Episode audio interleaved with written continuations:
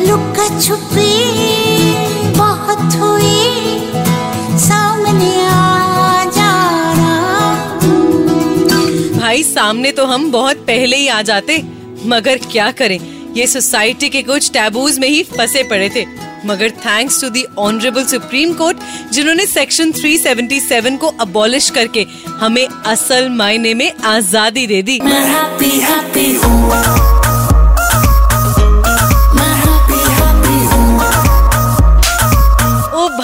जब अपना पार्टनर अपनी मर्ज़ी से चुनने की आज़ादी मिल जाए तो कौन हैप्पी नहीं होगा?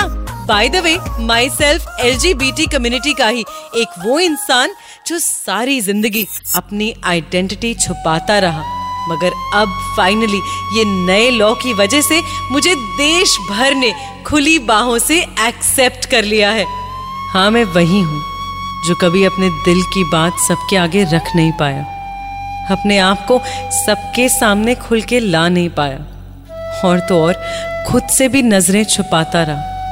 मगर आज मुझे इन सब चीज़ों से आज़ाद कर दिया।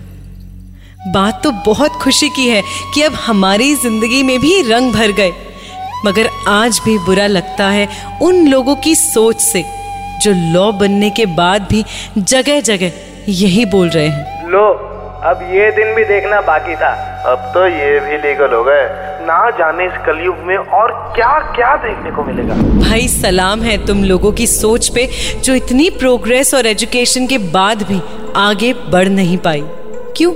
बुरा लगा ना? हमें भी बहुत बुरा लगता है। जब तुम हमें देखकर अपनी अच्छी खासी शक्ल का नक्शा बिगाड़ लेते हो, बच्चों को हमसे दूर रहने की हिदायत देते हो और तो और हमारी परवरिश पर भी उंगली उठाते हो। तो मेरी इन सब नाम की मॉडर्न सोसाइटी वाले लोगों से एक रिक्वेस्ट कि हम पे उंगली उठाने से पहले लॉ को सही तरह से पढ़ते रहो और सुपर हिट्स 93.5 रेड एफएम बजाते रहो।